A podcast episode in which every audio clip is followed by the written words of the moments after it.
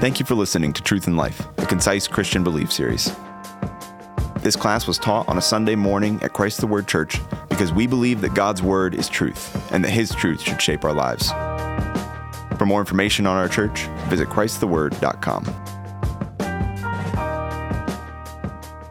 Well, good morning, everyone. Great to be with all of you. Welcome to the attic. You all found us okay. You know, you knew how to get here. Uh, Want to welcome you to our, our next series in the Truth in Life. This is module number five. And let's go to the Lord in prayer. Father, we are grateful that you brought us here this morning. You've given us breath, you've given us the ability to walk upstairs, you've given us uh, uh, voices to praise you and worship you throughout the day today on this Lord's Day. Father, be with us as we study your character and your word. Uh, be with me, Lord. I ask that you'd guard what I say and what I think during this time. Pray that this next 45 minutes would glorify you in, in all that we do. In Jesus' name, we pray. Amen. All right, well, welcome everyone. For those of you who don't know me, my name is Mike Arndt. I'm one of the elders here at the church, and I am one of the teachers for the Truth and Life series. And it's great to be with all of you. Um, before I forget, and I will forget, I will not be here next week. Ken Wegren will be filling in for me. I'll be out of town. So he will be um, teaching from the next chapter in the book, and, and, he'll be filling in for me. So he may change up the way he does it a little bit, but that is, uh, um, he'll be here, and I'll be back two weeks from today. Uh, I know that different teachers have stuck to the framework of the book differently. So what I learned in previous times is that I just bring a copy of the book the first time to show you what we're using. This is Dr. Frame, John Frame's book. Dr. Frame is still alive. I believe he's essentially retired now and his book is called Systematic Theology. So I'm actually just using six of his chapters on, his, on God's Word as the basis for our six, next six classes together. It's an interesting book. It is, uh, what I learned after I got it was that you can actually get it on your Kindle, which, so I carried this book around an awful lot of cities traveling for work this, this past summer as I was preparing for the study. And I, I think if I could do it again, I might use the Kindle. But a little known fact about the book is if you put this book on your Kindle, it actually makes your Kindle heavier. So that's, uh, and, and, not a lot of people know that. So that's the first thing you learned in this class. Um, also, and it may change next week with Ken, but uh, Tanner is your uh, ambassador who's been following you along, and he'll be handing out the handouts every week. The handouts have blanks on them, if you notice. Do you have blanks on your handout? Okay, good. We got the right version of it. Um, it's up to you whether you want to follow along with the blanks. What I do on the PowerPoint is I put the words in yellow when it's a blank on your handout. So what you don't have to do is sit, sit there and stare at your handout during the whole class and say, I wonder when this blank is going to come up. You can feel free just to look at the screen. You can use not use the handouts at all if you don't want. But when you see a yellow word on the screen, that's the next blank on your handout. So that's the way uh, that I do it. Ken, Ken, may take a different approach next week. So we're going to go through six consecutive uh, weeks in the book. And really, if I had to say what we're doing together the next six weeks, is we're studying God's Word. We are, now, you could argue that every class is using scripture references, so everything uses God's Word to support it, but we're going to focus on the character of God's Word. And it's interesting because when you're studying God's Word, you're studying God because He is His Word, right? It's the name of our church. If you turn around, look on this concrete wall behind you, you see a bunch of conduit, junction boxes up at the top. Why are those there? Any idea? We have a lit sign that's on the front of our building, and the sign is Christ the Word, right? So the very name of our church speaks to the character of God being one and the same with His Word. And we'll, we'll spend a lot of time talking about that, and we'll spend six weeks talking about how God's Word gets from Him to our hearts and minds. And it's actually, it's actually a fairly detailed number of steps, and I've never really thought of it that way until I prepared for this class. So we have these six weeks, and this week is the first one, which is God and His Word. Now, as I was asked to, to teach this class last spring, then suddenly when you're asked to teach something, then suddenly everything you do and everywhere you go says, well, how am I going to teach this? What am I going to do?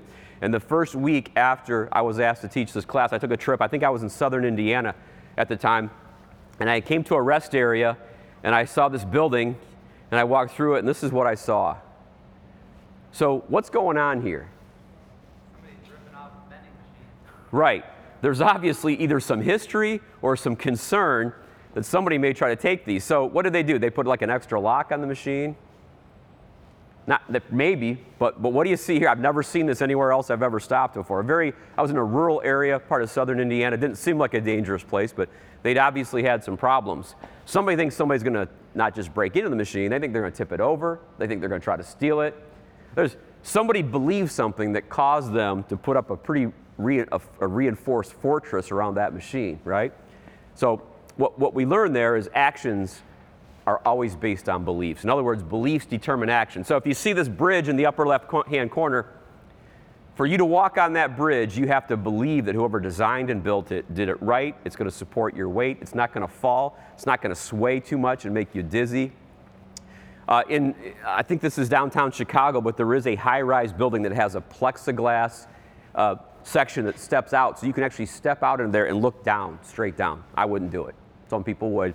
But if you're doing that, like those people are, you believe that whoever designed it and built it built it strong enough to secure you. It's not dangerous. You won't get hurt. Not my cup of tea, but some here might, might want to do that.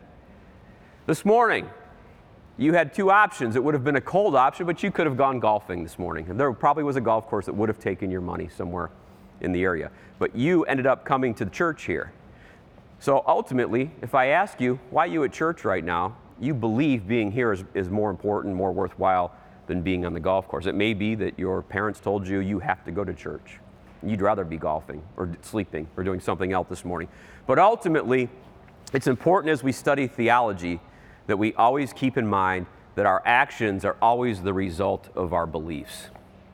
Ultimately, theology is nothing more than the study of character of God. I need a couple who've been married a short period of time, sitting toward the front, who is okay if I ask them a few questions. Because when you ask that question in front of a bunch of people, they all almost have to say yes, right? Stephanie, do you love your husband? The early questions are easy. There's only one right answer, okay? Yes. Do you know anything about his character? And as you were dating him, as you were getting to know him, was understanding the qualities and character important to you? Okay.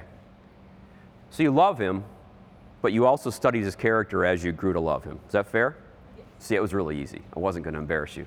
If somebody said, no, I didn't study his character, I have to find another couple. So.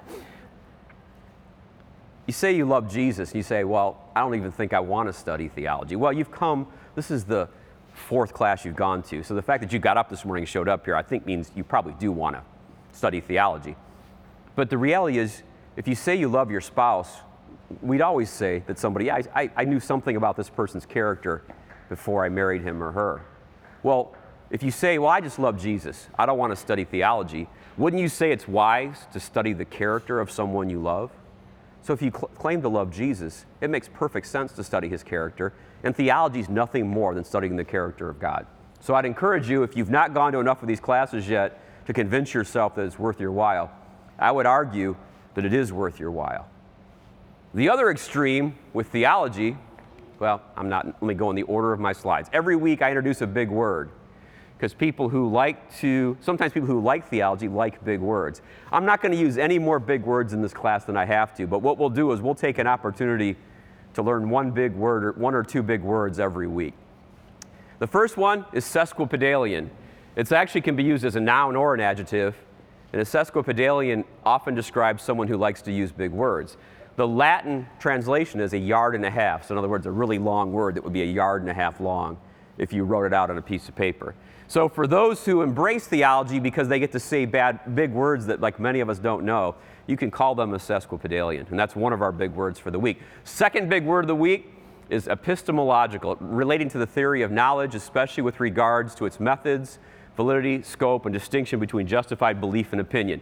If that definition means nothing to you, let me get to the illustration later in the class. We'll sit tight on it, but it's a like a seven syllable word, something like that. So you drop, drop the either sesquipedalian with your friends and family next week or epistemological, and you'll be able to convince them that you're practically a theologian. I'm joking about this because I don't think theology is about using big words, although there will be a few big words that come up in the course of the class. So we can swing to one extreme and say, I don't want to study theology. I just love Jesus, right? I don't think it makes it's not worth my while. The other part is we can take our knowledge of theology and beat up other people who don't know as much as we do. And that's an error on the other side. 1 Corinthians 8 1 says, Now concerning these things sacrificed to idols, we know that we all have knowledge. Knowledge makes arrogant, but love edifies. If you're not studying theology without a genuine love for God and a love for those whom you'd share what you've learned with, then you just have knowledge, and knowledge makes you arrogant, according to Scripture. So uh, we don't want to swing our error in the other direction either. We don't want to get so uh, so intense in our study of theology that we just use the knowledge we learn to make ourselves seem smarter than somebody else. But we also don't want to disregard the study and say that God's character doesn't matter to us. We want to split the difference and learn about the character of God without trying to see how many big words we can spout off in a theological conversation with our friends and family, right? That, that's my goal, is to split that difference and do what we're supposed to do here.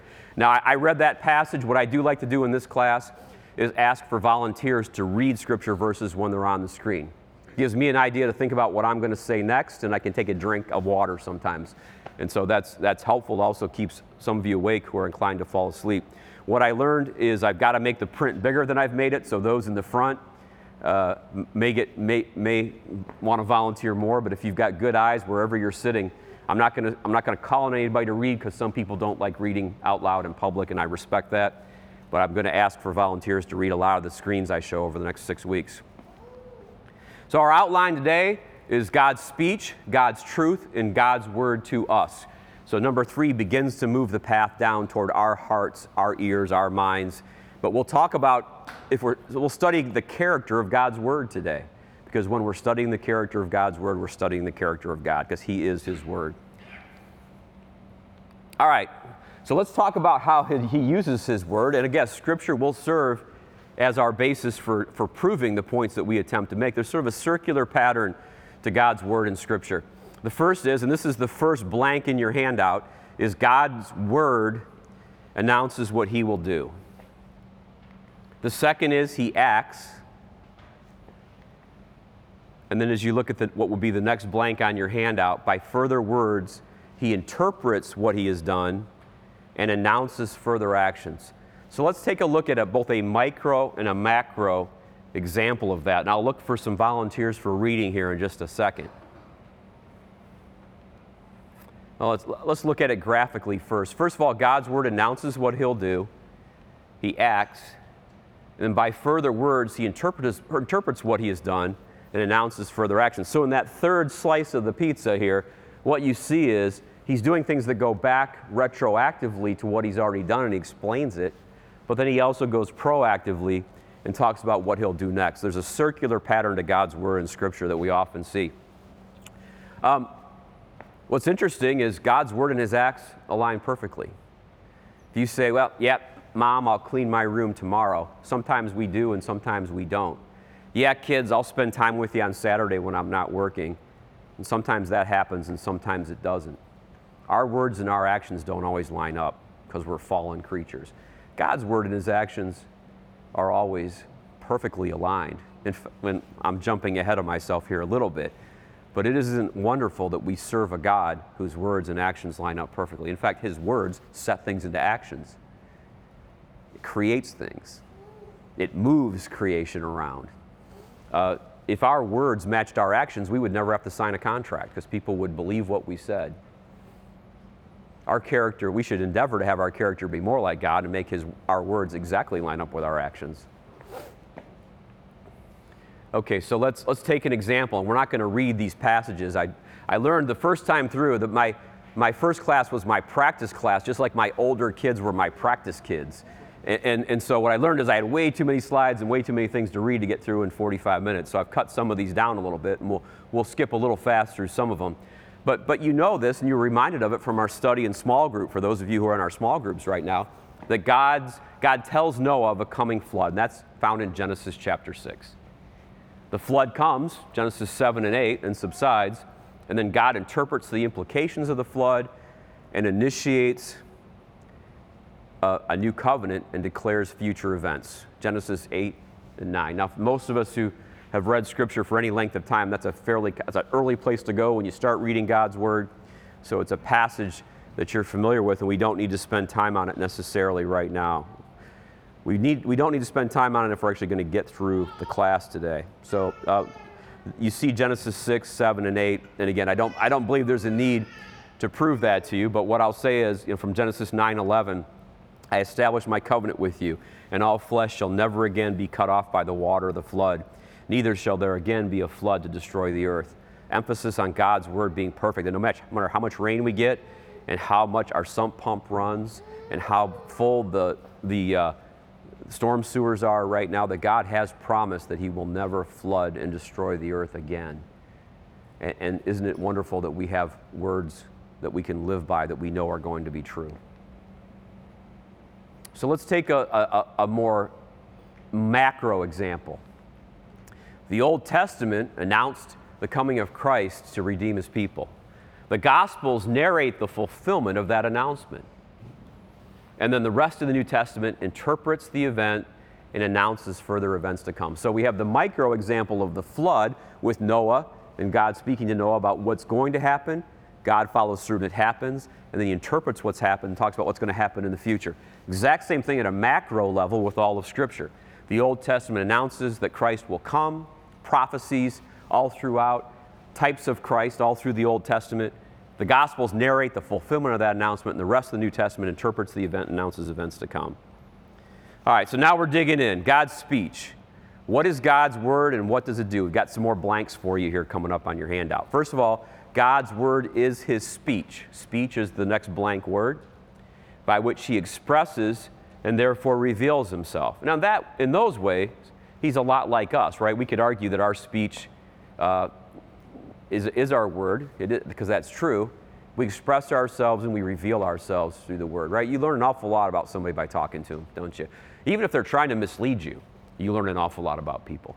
Praise God, His word is always a perfect revelation of His character.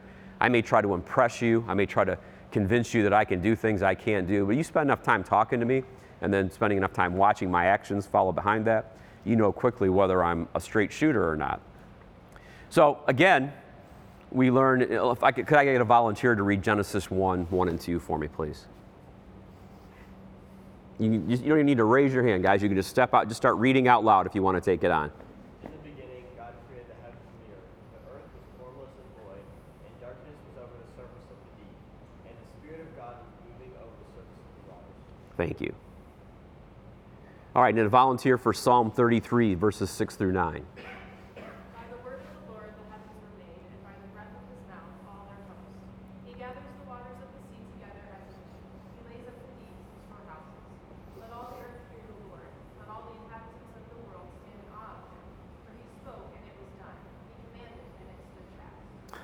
Focus on verse 9 there. Think about the power of God's word.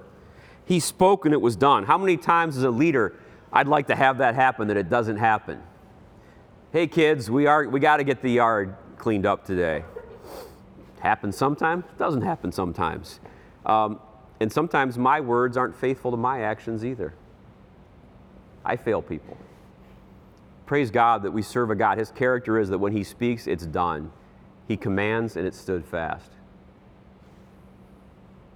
All right, next blank on your handout is God's Word directs the course of providence.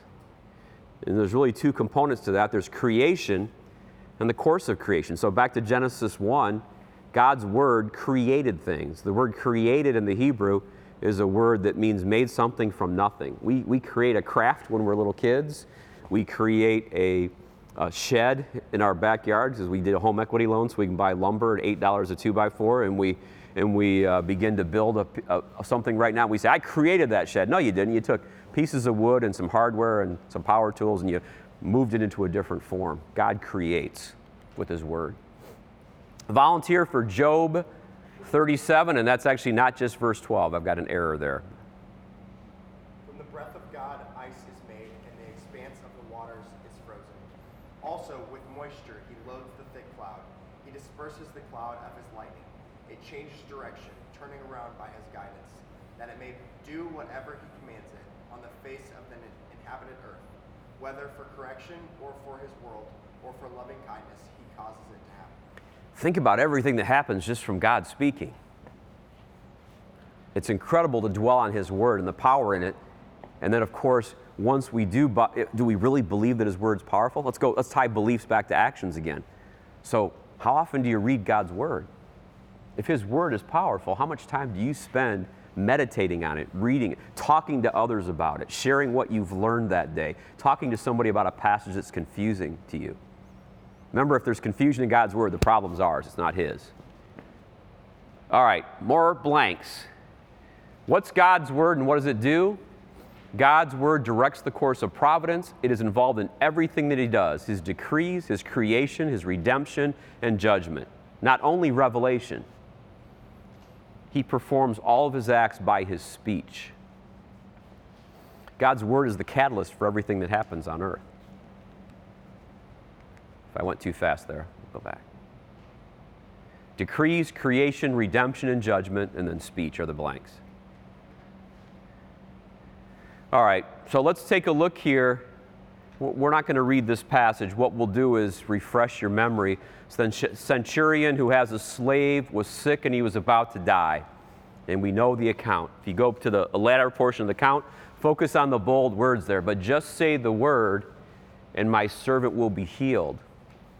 The centurion knew enough about the character of God, knew enough about the power of his word, knew enough about who Jesus is that he knew he could say to Jesus, But just say the word, and my servant shall be healed. Do not trouble yourself further up a little bit, for I'm not worthy for you to come under my roof. He speaks of his own worthiness relative to Jesus, but he also speaks of the fact that I know God's word is powerful enough that Jesus doesn't have to be physically present in my house for my slave to be healed. So you see throughout Scripture people recognizing the power of God's word. That's just one illustration and example. All right, and then finally, a few more blanks on your handout. God and His Word are always present together. An incredibly important point is what's your posture when God's Word is read, either aloud or whether you're reading God's Word. Because if God and His Word are one and the same, then wherever God's Word is read, God is present. So, do you take the reading of God's Word seriously when it's done in church, when it's done right before a sermon, when you're reading God's Word, when someone's reading it to you? Because God, if, if God's word is being read, He is present there. God and His word are always present together. So then we have the word and spirit together. Let's give several examples of that. Could I have someone read Isaiah 59 21 for me, please?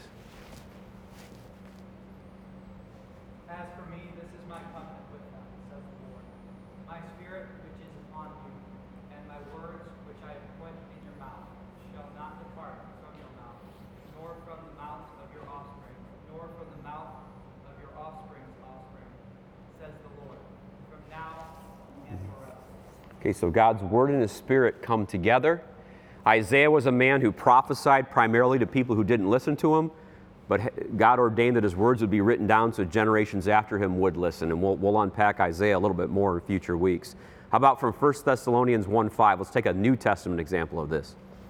I volunteer to read this, please.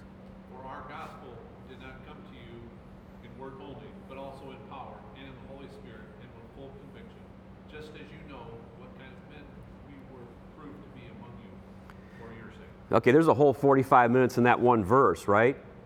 This is Paul speaking to the church at Thessalonica. His gospel was word, but it wasn't in word only, but also in power and in the Spirit and with full conviction. We'll talk about the Holy Spirit in depth in week six. Just as you know what kind of men we prove to be among you for your sake. So the Word and the Spirit come together, right? And we have God's Word for those who are not His children still having an effect because hearts are hardened, right? If you don't change as a result of reading God's word and hearing it read, you should be concerned, right? Because those who are children of God should be changed by his word every time it's read. So, all right. So, God is a speaking God. If I've not made that point any other way, I want to make it right now. He speaks to us, He speaks to Himself. And that's a mystery. Anybody who's teaching you theology and so I'm going to explain everything to you is lying to you. Their words and their actions don't line up. Because ultimately, I'm trying to explain God. So at some point, there's a line, and I can't, I don't, I'll say to you, I don't know. It's a matter of faith. I'll probably say that almost every week. I'll say, I don't know how to explain this. I don't know how to prove this to you. It's a work of the Holy Spirit enlightening your heart so that you believe. But God is a speaking God. He speaks to us and He speaks to Himself. And that's a lot of our study of God's Word. We know three persons, one God. Very hard to understand the Trinity. I think it's very hard to understand. I understand it more than I used to, but I don't, I'm not going to pl- claim to you that I fully understand how three persons can be one God. There's a mystery to it. I trust in God that it's true, and believing it makes sense to me. But he also speaks to himself. I don't know, we don't know how he speaks to himself. There's a mystery to that. But God ultimately speaks to men, primarily prophets and apostles, but not always. Scripture is mostly transcribed by prophets and apostles with some interesting exceptions. But he speaks to people, and ultimately they understand it because they write it down. So he gets it into Hebrew, he gets it into Greek, he gets it into Aramaic, the language of the people at the time that the scripture was composed. So there's a mystery to it. How does God's word get to people? We'll spend several weeks talking about that. Uh, let's look for a volunteer here for, uh, for, for this passage, please, which I somehow. Uh, it's two part. Uh, it's a two. You're reading. You're committing to read for two screens if you commit here. So just to, I don't want to bait and switch you. There'll be another screen you have to read after this.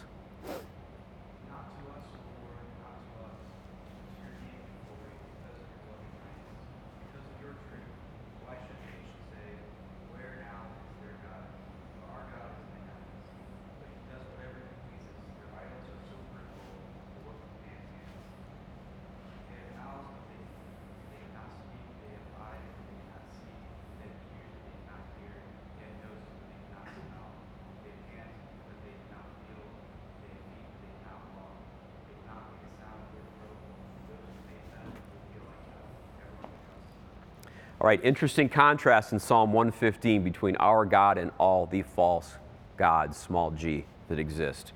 Our God speaks, no other God speaks. In fact, uh, the, the deity of Hinduism, Buddhism, and Greek and modern philosophy don't speak to human beings. God's speech brings him to us through his law, his wisdom, and his love, which is normative, situational, and existential. Do you consider God's Word as a treasure? I've asked that question in different ways several times already. If you did nothing else in this class but came away with a different view of how you read God's Word and what you do after you read it, then this, that's a victory, right? One thing in six weeks would be great.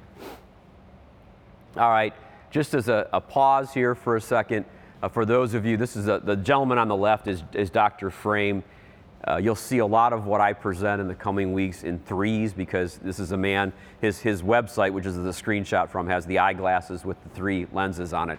Uh, he, he uses the word tri-perspectival, which I don't use until week six because it's hard for me to say. But it, it's, uh, it's, he, takes, he, he looks at, just as the Trinity is, is a triplet, a triad, he looks at a lot of uh, of God's character in, in light of threes. So I, I probably should put that slide earlier. But, so as we're summarizing God's speech, what do we say? It's an attribute of God. Next blank is the word attribute. It's the second person of the Trinity. See John 1 1. See the sign on the front of our building? And any and all of his specific communications addressed either to the Trinitarian persons or to creatures. So we have this mystery of how God speaks to himself in the Trinity to three persons but he also speaks to us as creatures. We'll focus our attention on the creature portion of that for the coming weeks. So then we have God's truth, and we say, well, what's truth? It's just something that's not a lie, right? But there's different kinds of truth.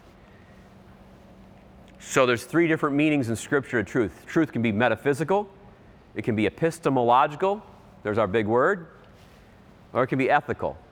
So, do those three words mean anything to you? Let me give a few examples to try to help you out with that.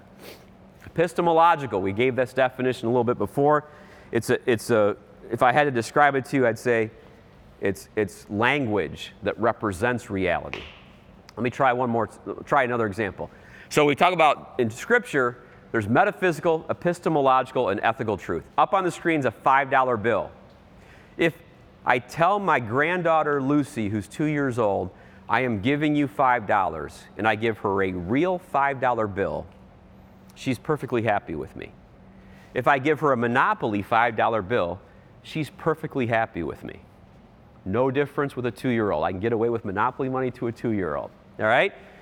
Metaphysically, our, our government backs up a $5 bill and says it is worth $5 in goods or services if you hand this piece of paper over to somebody. We all get that. That's a metaphysical truth. It's a truth whether you believe it or not, it's a truth whether I believe it or not. So, metaphysical truth. Epistemological truth. For Lucy, two year old granddaughter Lucy, the $5 bill being worth $5 in goods and services is not yet an epistemological truth. Because I gave her a fake $5 bill, or I could, and she's just as happy. She doesn't think there's, she has any less going on. My 10 year old son Daniel has made it an epistemological truth that a Monopoly $5 bill is not worth $5 in goods and services. And he would say to me, which speaking is the heart of epistemological truth, Dad, you're messing with me. That's not $5. An ethical truth is then what you put into action as a result of it being a metaphysical truth and you making it epistemological truth. So Daniel takes the $5 to the store and buys candy with it because he's already made it a metaphysical truth where he can speak to the truth and say, Dad, that's, that Monopoly $5 bill is not worth anything. It's a metaphysical truth, whether it's Lucy's opinion or Daniel's opinion, because the government has said that that piece of paper is worth $5 in goods and services. One way I can explain this, Scripture, we'll, we'll apply it to Scripture in a minute, but if you're trying to keep three terms straight in your head as a different kind of truth, there is that truth that just exists in the world. There's the truth that we begin to verbalize as we believe it. And you see the progression from one to two to three, right? Then you have the ethical truth where you live your life as if it were true. All right, let's go. Let's get back to Scripture. Uh, if you want to think, another way of thinking of metaphysical truth is, is thinking of, of it being value, of it being if I could give you fool's gold or give you real gold, and you had a way to know, the real gold is truth, the fool's gold is a lie. Metaphysical could also be called genuine. So Jeremiah 10, 9 and 10. Beaten silver is brought from Tarshish, and gold from Uphaz. The work of a craftsman in the hands of a goldsmith. Violet and purple are their clothing. They are all the work of skilled men. But the Lord is the true God. Back to truth. Verse 10. He is the living God and the everlasting King. At his wrath, the earth quakes, and the nations cannot endure his indignation. Jesus said, I am the way and the truth and the life. No one comes to the Father but through me.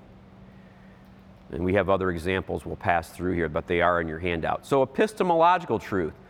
The psalmist is simply expressing verbally the fact that God is truth. Your righteousness is an everlasting righteousness, and your law is truth. Do you see the difference? Now we have someone speaking about the character of God, speaking that He indeed is true. Now, O Lord God, you are God and your words are truth, and you have promised this good thing to your servant. What changed in your life as a believer when God's word became epistemological truth for you? When you said, This is true. There's something about verbalizing a truth that, that it begins to internalize it for you, right? Yeah, I see this. My life is off track right now what God's word says is the way I should be going. There's a time where most of us in our testimony, and maybe for some people here who are very young, maybe you're not there yet, where you just say, Yeah, I got to start doing this. This is true. I, what God's word said is right. This isn't a joke. This isn't something that some, some strange people believe, right? It's an epistemological truth when that happens. All right, I got to roll here. There, there is this strange caveat. None of you have been in Matt McClavick's class yet, right? Or you have? Okay. You guys covered chapter 14, the mystery of evil. The Lord said to him, How? And he said, I will go out and be a deceiving spirit in the mouth of all the prophets. Then he said, You are to entice him and also prevail. Go and do so. And then one other interesting example. For this reason, God will send upon them a deluding influence that they will believe what is fake. Those two verses are often used to say, well, how can God be true when he's actually advocating for deception in certain situations? The mystery of evil is a mystery but I want to put those two passages up just to illustrate. Those would be an exception someone might come to me with after class. All right, so Frame says something on page 527 of his book that I tried to say at the beginning, but he says it's better. He says it better. It is our deeds that tell the world what we really believe to be true. If your faith is only in your head right now, I would argue it's not faith. Well, I believe in God. Well, the demons believe and shudder, right? Uh, uh, if I'm living, if my life, if my faith, my walk is nothing more than in my head right now, oh, I read that in Scripture today, I, I believe it. But if, you, if your words don't say that and your actions don't say that, I would argue that if it doesn't become an ethical truth for you, an epistemological truth, it's always a metaphysical truth, whether you believe it or not. But in the end, the ethical truth is how you live out your life every day. And what you say ultimately becomes less important than what you do although you should be saying it also. I was very glad to find some of your children walking in truth, just as we have received commandment to do from the Father, right? There is that, uh, as you ha- if you have children and you're waiting to see if they're walking with the Lord, what they say matters a little, but what they do matters a lot, right? You want to see that your children have made God's metaphysical truth an ethical truth. That's ultimately what we want to say. We want to see them walking the walk and not, and not just talking the talk at the epistemological level. Little children, let us not love with word or with tongue, but in deed and truth. Okay, but ethical truth applies to God as well. If you look at Deuteronomy, the rock, his word is perfect. All his ways are just, a God of faithfulness and without injustice. Righteous and upright is he. His work is perfect. Ethical truth applies to God as well. God is faithful, through whom you were called into fellowship with his Son, Jesus Christ our Lord. So he's faithful in his actions, in his work. All right, so one, I'm beating a dead horse here for you. Metaphysical truth is genuineness. Think of real gold versus fool's gold. Epistemological truth faithfully represents what is genuine, typically with our words. Ethical truth emerges naturally from the other two. God calls us to not only speak the truth, but also to live it. So you see that migration. If you want to think of it one more way graphically, if that helps you, if you're more of a picture person, think of ethical truth being in the core of what we believe epistemological tr- uh, truth sp- expands from that as we begin to speak God, the truth about God. And then metaphysical truth is actually us walking the walk every day and doing what we say we believe. So you want to see all three in your life. All right, finally, God's word to us. We're beginning this path slowly where God's word comes from Him and gets to us. And that's the next five weeks. And we're going to talk about God's lordship attributes just about every every week. So I'm going to spend a little bit of time to, dis- to define that today in the time that we have left. First, there's God's controlling power, what we might call his, what we will call in future weeks as his omnipotence. But the blank on your handout is the word power.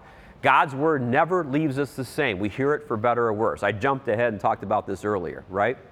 The children of God will see their hearts hardened, or excuse me, the, those who are not children of God will see their hearts hardened by the reading of God's word. Those who are his children see real change and ultimately sanctification. There's God's supreme authority. An authoritative word is one that imposes obligations on those who hear, often uh, thought of as his omniscience. And then God's presence with his creatures, his omnipotence. We serve a God who is close to us, who speaks with us, who is always there. Wherever God's word is, there is God. So if you're reading God's word, God is there.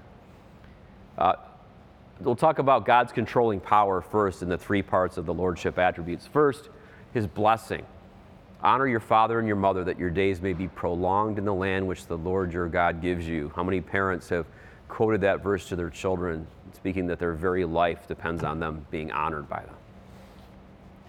A couple more examples. Leviticus 18:5. So you shall keep my statutes and my judgments by which a man may live if he does them.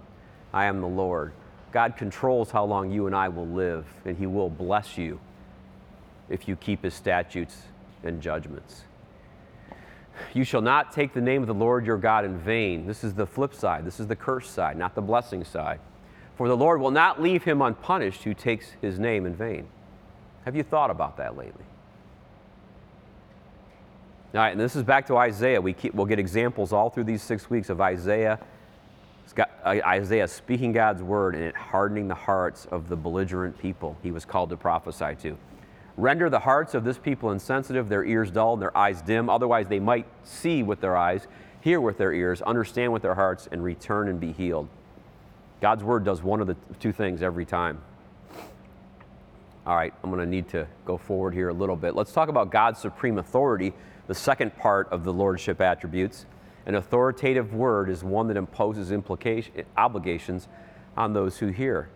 If you are a parent or you have still living with your parents on either side of that relationship, an authoritative word is one that imposes obligations on those who hear. A heavenly father and an earthly father will both impose obligations with their words. So God's authority includes tasks to perform. Could I ask someone to read Genesis chapter 1, verses 28 through 30, please. God blessed them, and God said to them, Be fruitful and multiply, and fill the earth and subdue it, and rule over the fish of the sea, and over the birds of the sky, and over every living thing that moves on the earth. Then God said, Behold, I have given you every plant yielding seed that is on the surface of all the earth, and every tree which has fruit yielding seed. It shall be fruit for you to every beast of the earth, and to every bird of the sky, and to everything that moves on the earth which has life. I have given every green plant for food. And it was so. Okay, so God's supreme authority includes Him making commands upon His people.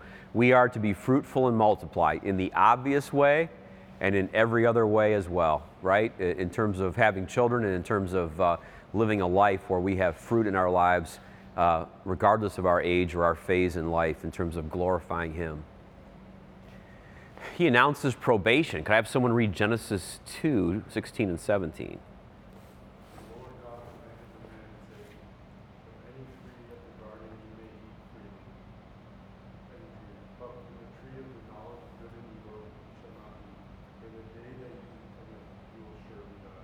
Okay, a warning there, a, a, probation should his command not be followed.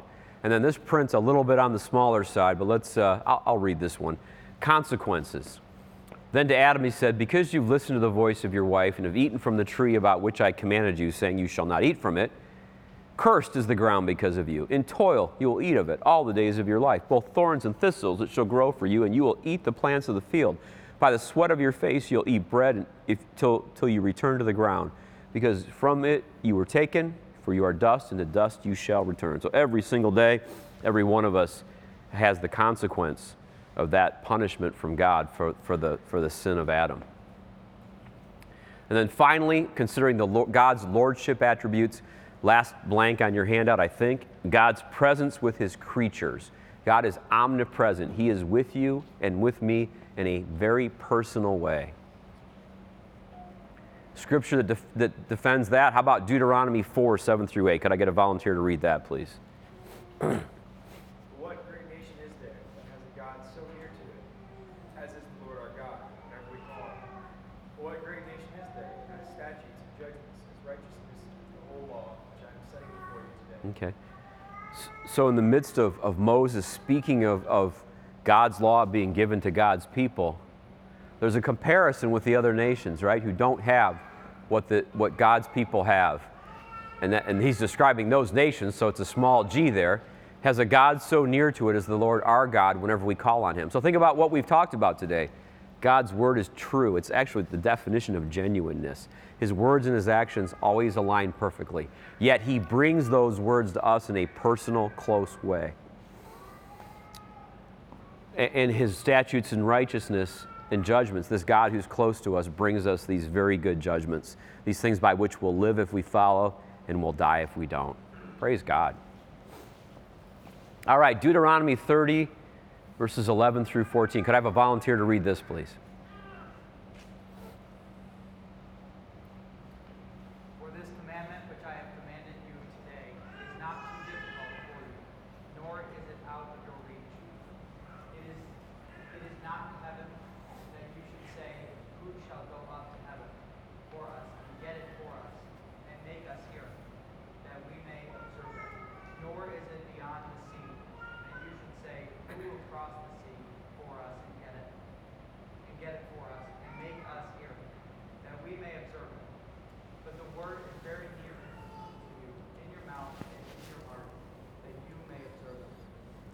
So we have two very important parts of God's character and the character of His Word on display in the passage that Nate just read for us.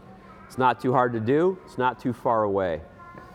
Anticipating excuses almost, right? I, I just can't do this. Yeah, yes, you can. It says right here that you can. Will you be perfect? No. Will you repent? Yes, Lord willing.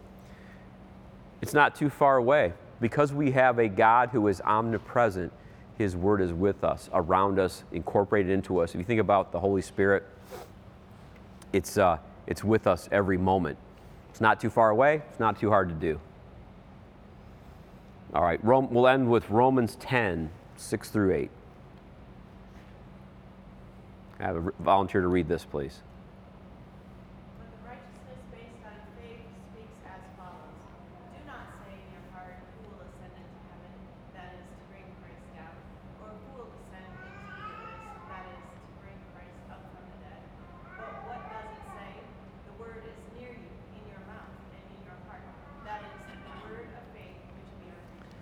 Okay, so we have here, we have Paul to his, his letter to the Roman church recapitulating what we just read in Leviticus. That is the word of faith which we are preaching, which are His words, still inspired by the Holy Spirit, that are added on. A, a New Testament example here. What we bring to you is close. What you hear in a sermon in a few minutes is relevant to you where you are today. These are not simply mental exercises that we go through as we talk about our faith, right? The truth should be metaphysical. It is metaphysical. It is true, whether we believe it or not. It's epistemological. We should be talking about this truth that we believe. And perhaps most important, it has to be an ethical truth. We have to live it out every day. So, next time you read God's Word, let, us look at it that way. Let's examine the genuineness, the truth in it. Let's speak about it to others, both those who know Jesus and those who don't, and let's live it out, right? That's your homework for the week. And we are right at 10 o'clock, so let's pray. Father, thank you for your word. I pray now for Ken as he leads this group next week. I pray for him in his preparation for this. Lord, I ask that, uh, uh, that, that we would all be people who make your truth, your word, a part of what we do and say in every waking moment that we have. I pray these things in the name of Jesus. Amen. Thank you all. Thank you for listening to Truth in Life. If you enjoy this series, make sure to subscribe. And remember, this is truth to live by.